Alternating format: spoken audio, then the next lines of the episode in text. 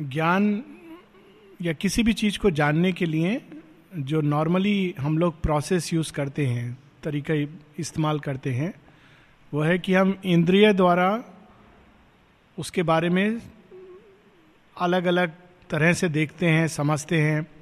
फिर मन उसको, जो इंद्रिय उसको डेटा देता है, उसको, उसके ऊपर मन विचार करता है। और अपने स्मृति में से चीज़ें निकाल कर उसको कंपेयर करता है कंट्रास्ट करता है, फिर एक कंक्लूजन पर पहुँचता है। साधारण ज्ञान का विधि ये होता है।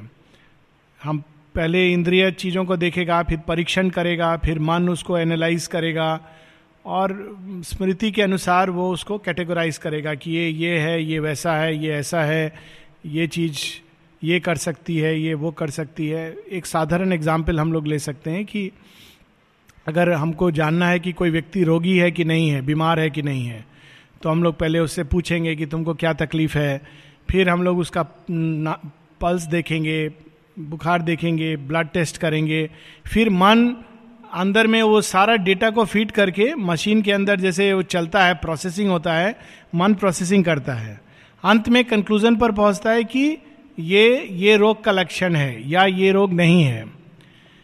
ये साधारण ज्ञान है। ये साधारण मन का ये विधि है ज्ञान प्राप्त करने का। लेकिन योगी का तरीका अलग होता है। ये अज्ञान का तरीका है। अज्ञान का इसलिए क्योंकि इंद्रिय हम लोग को केवल बाहर की चीज़ों के बारे में बताती है, आंतरिक क्रिया प्रक्रिया के बारे में इंद्रिय नहीं जानती है। माँ ने एक जगह बहुत सुंदर बताया कि this the science our science is a science of appearances वो केवल अपियरेंसेस को हम लोग स्टडी करते हैं। जो बाहर है, जो दिखता है, जो सुनता है, उसके अनुसार मन कंक्लूजन बनाता है। लेकिन ज्ञान प्राप्त करने का एक दूसरा तरीका है, वो तरीका योगी अपनाता है। और वो तरीका ये है कि हर चीज़ के अंदर एक कॉमन भूमि है जिसमें हम सब लोग जुड़े हुए हैं।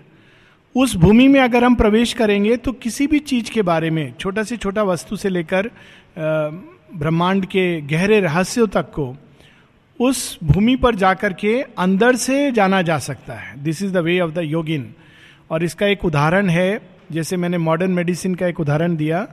भारतवर्ष में आयुर्वेद आयुर्वेद के प्रारंभ में आता है कि आयुर्वेद कैसे जन्म लेता है। मॉडर्न uh, मेडिसिन में लोगों ने रिसर्च किया एनालाइज किया तब बताते हैं ये दवाई लेना चाहिए ये नहीं लेना चाहिए। आयुर्वेद की उत्पत्ति के बारे में बताया जाता है कि uh, कई ऋषि बैठ करके एक पर्वत पर विचार करते हैं कि ये संसार में लोगों का आयु छीन हो रहा है। सतयुग में लोग हज़ार बरस जीते थे, अभी जैसे जैसे कलयुग आ रहा है, लोग सौ बरस भी जीना मुश्किल हो रहा है।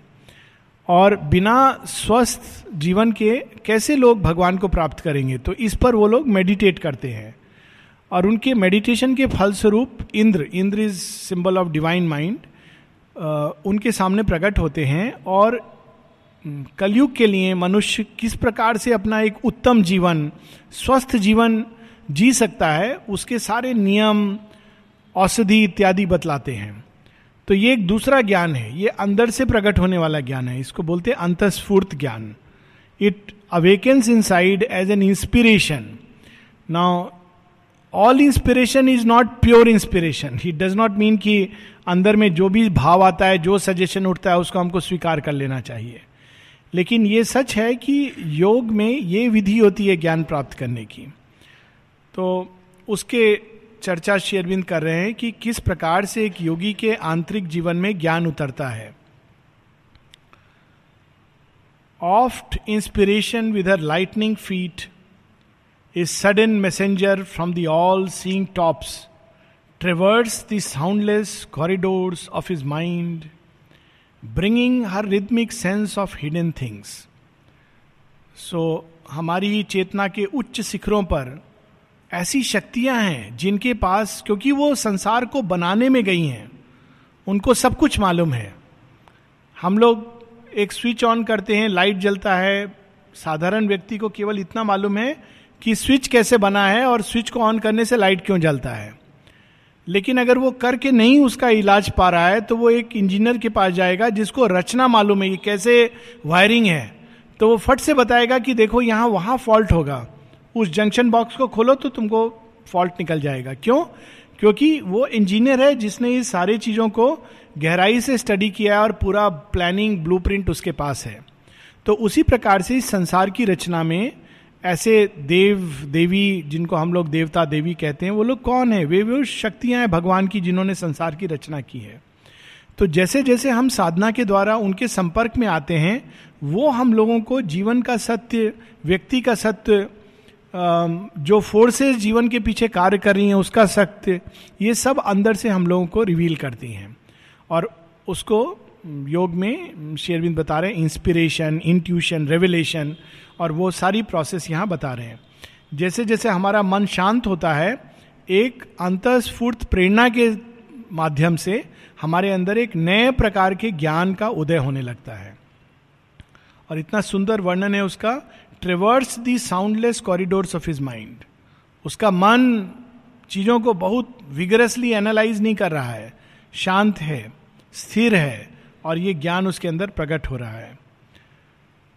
Bringing her rhythmic sense of hidden things चूँकि ये देवी देवता जब संसार की रचना करते हैं तो उसमें एक रिद्म होता है।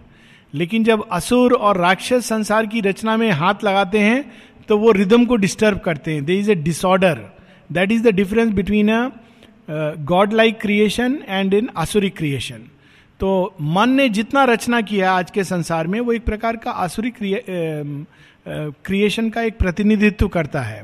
इस कारण जो भी एक चीज़ का रचना मनुष्य करता है, दो चीज़ों को बिगाड़ कर करता है। अगर आपको एक जगह घर बनाना है तो वहाँ पर पेड़ अगर है तो पेड़ को काटेंगे। अगर उस जगह अगर कोई देव पुरुष रचना करेगा तो वो ऐसा डिज़ाइन का रचना करेगा कि पेड़ भी उसके डिज़ाइन में साथ में आएगा। वो पेड़ को काटेगा नहीं। वो ऐसा रचना करेगा कि वो वास्तु के आधार पर प्रकाश वायु, अग्नि, ये सब का जो उचित स्थान है वैसा रचना करेगा।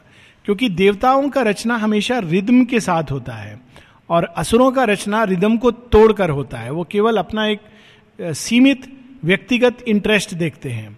तो यहाँ पर इंस्पिरेशन जब आता है तो it brings a rhythmic sense of things हर चीज़ का एक दूसरे से कैसे जुड़ा हुआ है, किस ताल, लय, छंद के साथ जुड़ा है ये सृष्टि वो रिवील करते हैं। और जब किसी चीज़ का रिदमिक सेंस आता है तो उसमें एक आनंद होता है।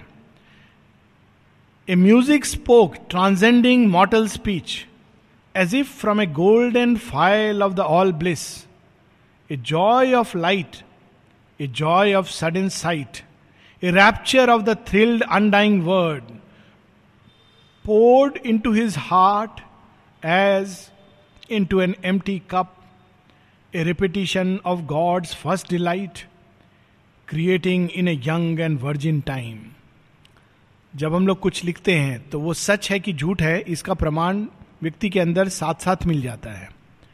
जब कोई चीज़ लिखते समय हमको अंदर में कुछ कुछ रोक रहा है, कुछ अच्छा नहीं लग रहा है, उसको लिखते समय कंफ्यूजन में है डाउट में है तो वो रचना शुद्ध नहीं है, उसमें सत्य नहीं है।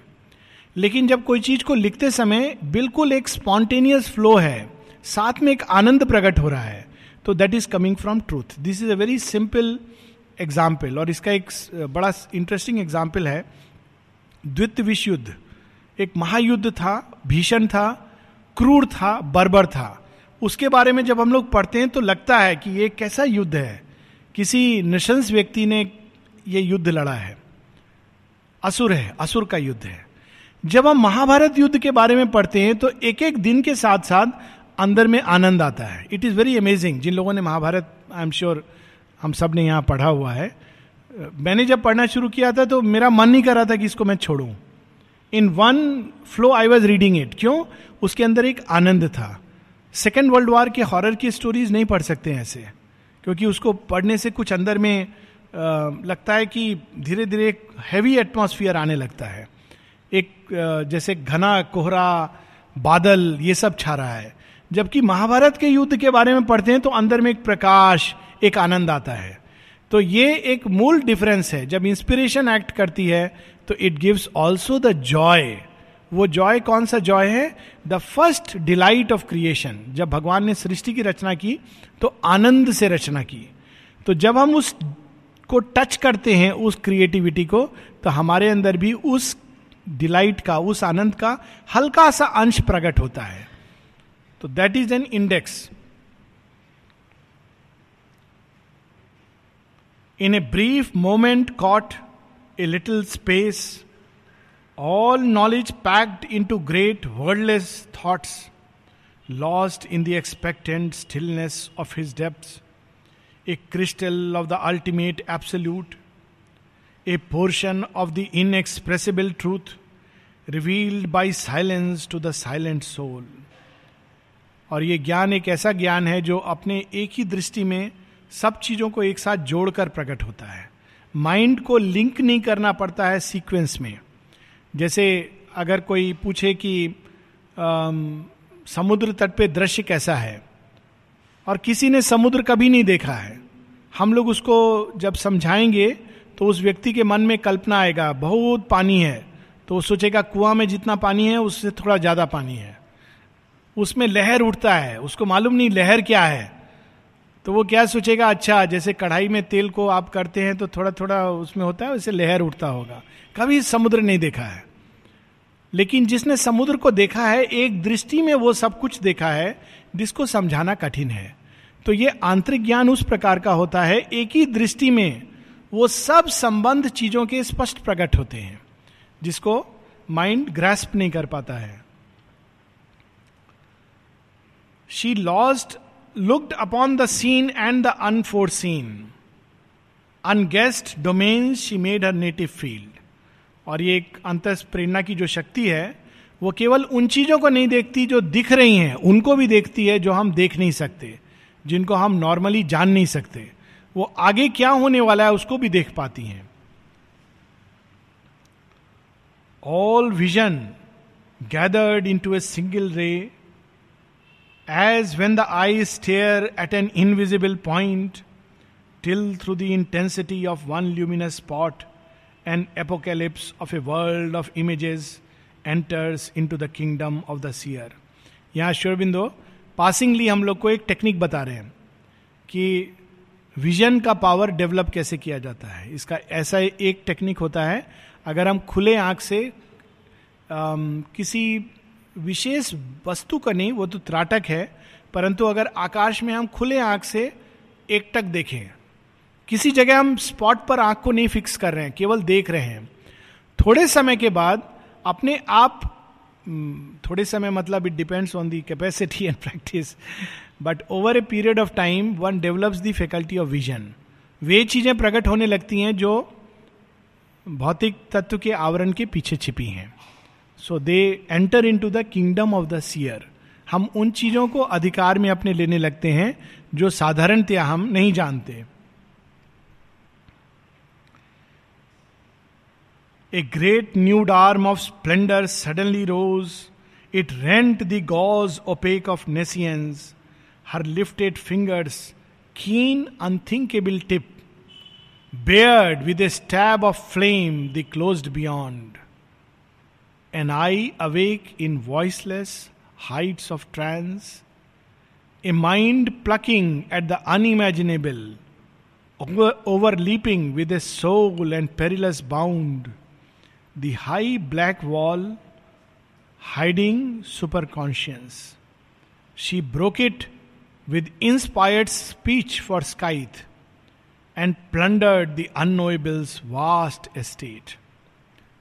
It's a perfect description of this inner knowledge that comes with the new consciousness. नई चेतना के साथ ज्ञान का जो प्रोसेस है इसका एकदम परफेक्ट डिस्क्रिप्शन है वो प्रोसेस कैसे आता है सडनली हम कुछ जानना चाहते हैं एक क्षण के लिए उस पर कॉन्सेंट्रेट करते हैं और अचानक अंदर से एक शक्ति प्रकट होती है, जो inspired speech for scythe scythe एक प्रकार का, समझो, तलवार।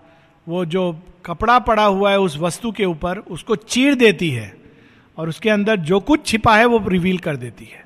Suddenly it is not like इसके अंदर क्या हो सकता है। ये बाहर से देखने में भूरा रंग है। भूरा मतलब काला भी है, सफ़ेद भी है। आधा काला है, आधा सफ़ेद है। ये मनुष्य का मन खेल खेलता है।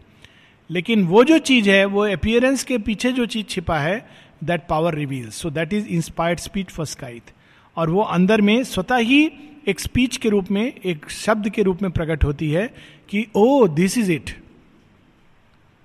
and with practice this grows और she gathered the lost secrets dropped by time in the dust and crannies of his mounting route mid old forsaken dreams of hastening mind and buried remnants of forgotten space और इस इस पंक्ति का एक perfect उदाहरण है, जो पुराने सीक्रेट्स कैसे रिवील होते हैं।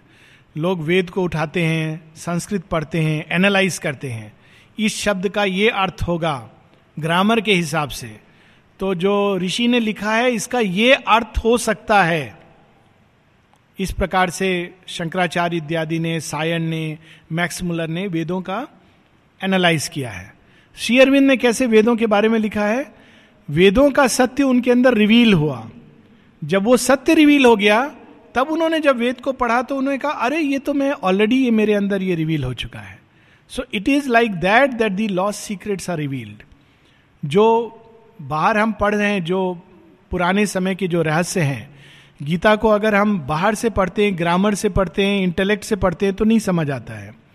लेकिन एक दूसरा दृष्टि है पढ़ने का, जब हम उसको आत्मा से पढ़ते हैं तो उसके अंदर की जो शक्ति है, उसके अंदर जो सत्य है, अपने आप प्रकट होने लगता है। किसी प्रकार के एनालिसिस की ज़रूरत नहीं होती है कि यहाँ पर कृष्ण जी ने ये लिखा है, वहाँ पर कुछ और लिखा है, ऐसा क्यों लिखा है? या उन्होंने ये लिखा है, इसका तो ये भी मतलब हो सकता है। क्या उन्होंने ये सैंक्शन दिया है कि जो चाहे जैसे करो, क्योंकि ना मरियते आत्मा, ना जायते, ना मरियते, ना कोई जन्म लेता है, ना कोई मरता है, ये क्रूड माइंड वैसे पकड़ता है। लेकिन एक सूक्ष्म भूमि पर जब ये ज्ञान प्रकट होता है तो वो बिल्कुल उसका सही अर्थ अपने आप अंदर में प्रकट होता है, जिसको रिवील किया जा सकता है, प्रकट किया जा सकता है। लेकिन उसको जब कोई दूसरा व्यक्ति ग्रहण करता है तो he receives it very differently इसके हम लोग बहुत बार यहाँ पर उदाहरण चर्चा कर चुके हैं। A traveller between summit and abyss और ये जो प्रकाश है, ये जो शक्ति है, ये जो देवी हैं, सरस्वती, मही, इला, भारती इत्यादि जो इनके नाम हैं, ये उच्चतम सत्यों को निम्नतम भूमि के साथ जोड़ती हैं। सबका रहस्य उद्घाटित करती हैं। a traveler between summit and abyss, she joined the distant ends, the voiceless deeps, or streaked along the roads of heaven and hell, pursuing all knowledge like a questing hound. A reporter and scribe of hidden wisdom talk. Her shining minutes of celestial speech passed through the masked office of the occult mind transmitting, gave to prophet and to seer the inspired body of the mystic truth, a recorder of the inquiry of the gods. ये पूरा process शेयरविंद बहुत detail में बता रहे हैं कि inspiration intuition कैसे प्रकट होता है वो ऊपर से उतरता है या हृदय की गहराइयों से आता है फिर वो हमारे मन के कॉरिडोर से गुजरता है। मन के कॉरिडोर में गुजरते समय बहुत लोग बाहर निकल के देखते हैं, ये क्या जा रहा है? अपना अपना मीनिंग बनाते हैं।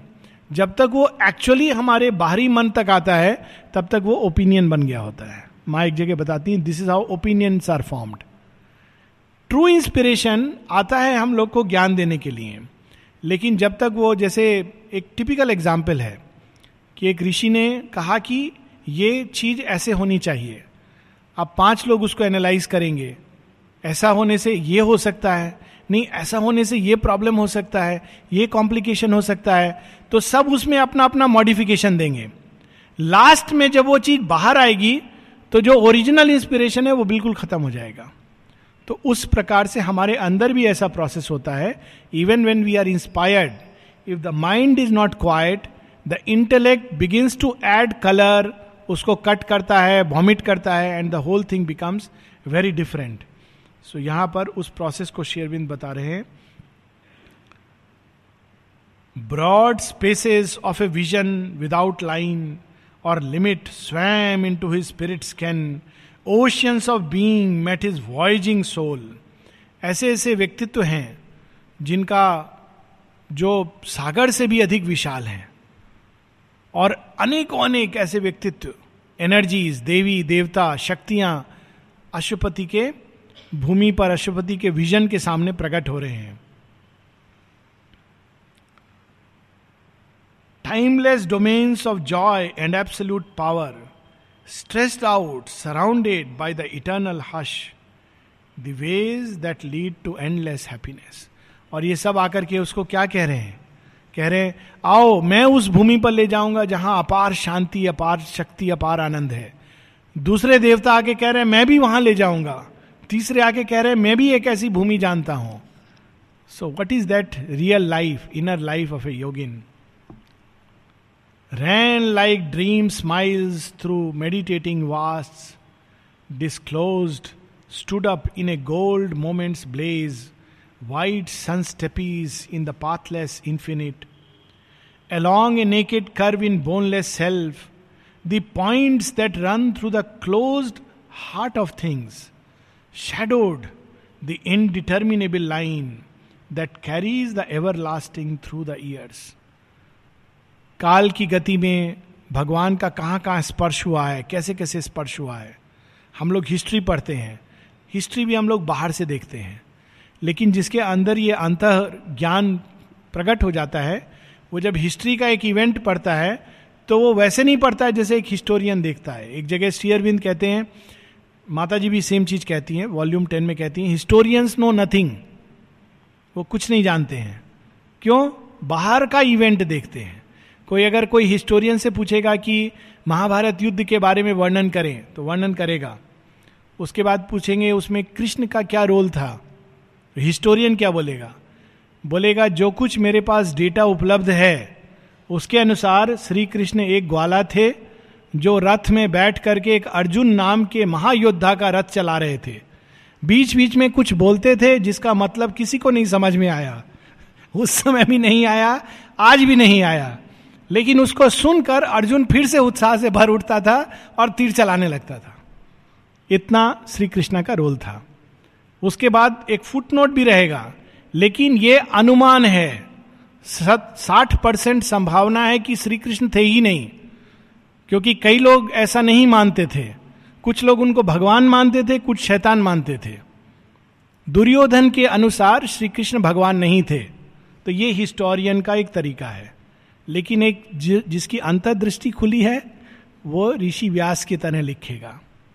He will know the inner truth and reveal it in the pages of history इसीलिए भारतवर्ष में रामायण और महाभारत को इतिहास कहा गया है। इट इज़ कॉल्ड इतिहास। क्यों? महाभारत रामायण का अगर हम लोग एक बार पढ़ लें, जो कुछ भी इतिहास में आगे हुआ है और जो कुछ आगे होगा the same story is repeated in different forms इतिहास में सदैव सत्य और असत्य की लड़ाई हुई है। इतिहास में सदैव शक्ति के लिए लड़ाई हुई है। Always it is the same story पात्र बदलते हैं। कभी कोई राम होता है, कभी कोई और राम बन जाता है। So they are called as इतिहास। अगर हम रामायण महाभारत को पढ़ लेंगे तो सारे संसार के इतिहास, चाहे वो अकबर का युद्ध हो, या शिवाजी का युद्ध हो we will understand it because it is a truth eternal इतिहास के माध्यम से स्वयं को प्रकट करते हैं। सो एवर लास्टिंग ने जिस जिस पॉइंट ऑफ़ टाइम पे टच किया है, वो प्रकट होने लगता है। सो शेयरविंद बताते हैं कि, कि चार great events in history we know that कि कैसे सीज ऑफ़ ट्रॉय यहाँ पर शायद फ़िल्म आई थी ना ट्रॉय पिक्चर आई थी तो उसमें कैसे भगवान काम कर रहे थे? उसमें कोई ज्ञान नहीं है बाहर से कुछ भी। इट इज़ ए वार लेकिन उस युद्ध में भगवान काम कर रहे थे। और उस युद्ध का क्या प्रभाव पड़ा है? ग्रीस के ऊपर यूनानी सभ्यता के ऊपर और यूरोप के ऊपर ये सब अपने आप अंदर रिवील होने लगता है।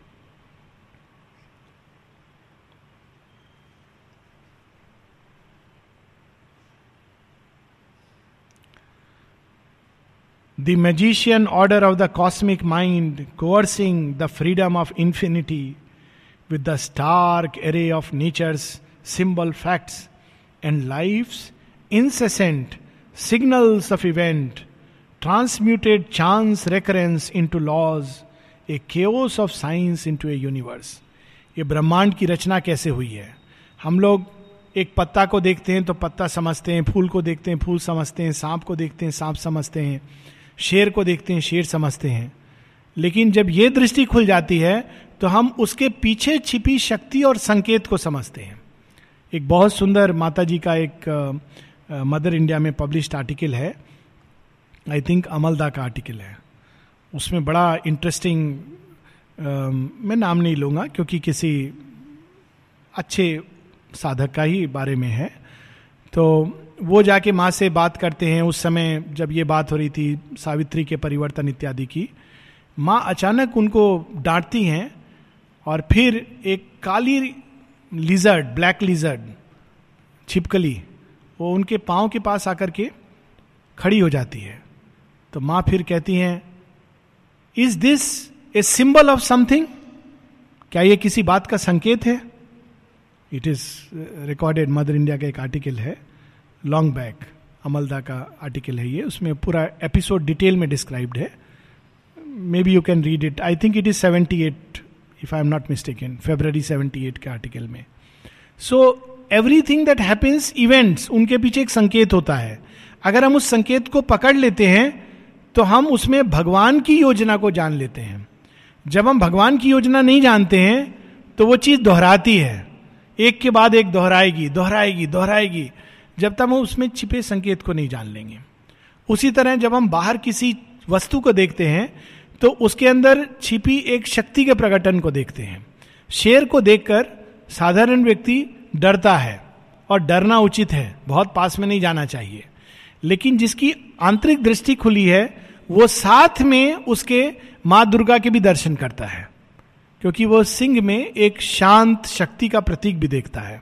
So that is how there is the opening of the inner being जो ये इंस्पिरेशन के द्वारा कोई पूछे, पूछता है कि पहाड़ में जाके क्या अच्छा लगा? तो ये बताना बड़ा मुश्किल है। उसमें क्या है? कोई बोलेगा, बर्फ़ है, बर्फ़ देखने में क्या, उसमें अच्छा क्या लगता है? पत्थर देख रहे थे, ऊंचाई है, ठंडक है, कोई भी तो ऐसी चीज़ नहीं है कि तुमको अच्छा लगना चाहिए। लेकिन अंदर में कोई चीज़ है जो उस पहाड़ पे जाकर आनंद अनुभव करती है। क्यों? क्योंकि पहाड़ उच्चतम तपस्या, चेतना के शिखरों का प्रतीक है। तो ऑटोमेटिकली वहाँ जाने से अंदर में अच्छा लगता है। समुद्र को देखने से अंदर में विशालता का अनुभव होता है। That is because these are signal symbol events तो ये चीज़ कैसे हम लोग को पता चलती है? थ्रू एन इनर इंस्पिरेशन क्योंकि अंदर में कोई चीज़ टच करती है। जिसका हृदय पूरी तरह बंद है उसको आप पौंडीचेरी के समुद्र में भी ले जाओगे, पूरा घूम लेगा बीच में। पूछोगे, पौंडीचेरी में क्या अच्छा लगा समुद्र तट पर? बोलेगा, वो आइसक्रीम जो था वहाँ पर, वो बहुत अच्छा था। समुद्र के बारे में आप पूछेंगे तो हाँ समुद्र था वहाँ, गए थे वहाँ पर भी।